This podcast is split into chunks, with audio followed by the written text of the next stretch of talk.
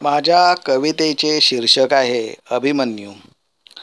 महाभारतातील अभिमन्यू झाला आहे माझा. महाभारतातील अभिमन्यू झाला आहे माझा.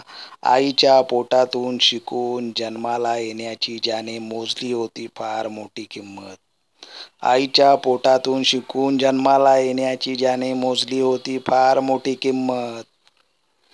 जीवनाच्या चक्रव्यूहात आज मीही एकटा लढतो आहे जीवनाच्या चक्रव्यूहात आज मीही एकटाच लढतोय आणि माझ्यावर हल्ला करतायत.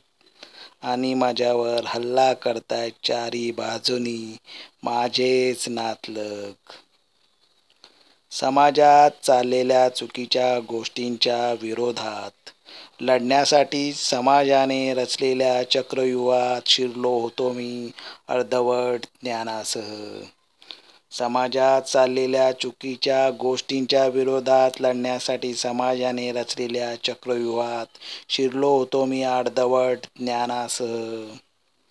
आता त्या अभिमन्यूप्रमाणे माझाही लढता लढता बळी जाणार समाजाच्या विरोधात. आता त्या अभिमन्यूप्रमाणे माझाही लढता लढता बळी जाणार समाजाच्या विरोधात. हे आता निश्चित झालंय. हे आता निश्चित झालंय. महाभारतातील अभिमन्यूकडून मी बोध घ्यायला हवा होता. महाभारतातील अभिमन्यूकडून मी बोध घ्यायला हवा होता अर्धवट ज्ञानावर. समाजाच्या विरोधात न लढण्याचाच. अर्धवट ज्ञानावर समाजाच्या विरोधात न लढण्याचाच. इतिहास ज्यांची नोंद घेतं नेमका त्यांच्याकडे वेळ कमी का असतो? इतिहास ज्यांची नोंद घेतो नेमका त्यांच्याकडे वेळ कमी का असतो? विचार करायला विचार करायला हे कोळं मला आज उलगडतंय.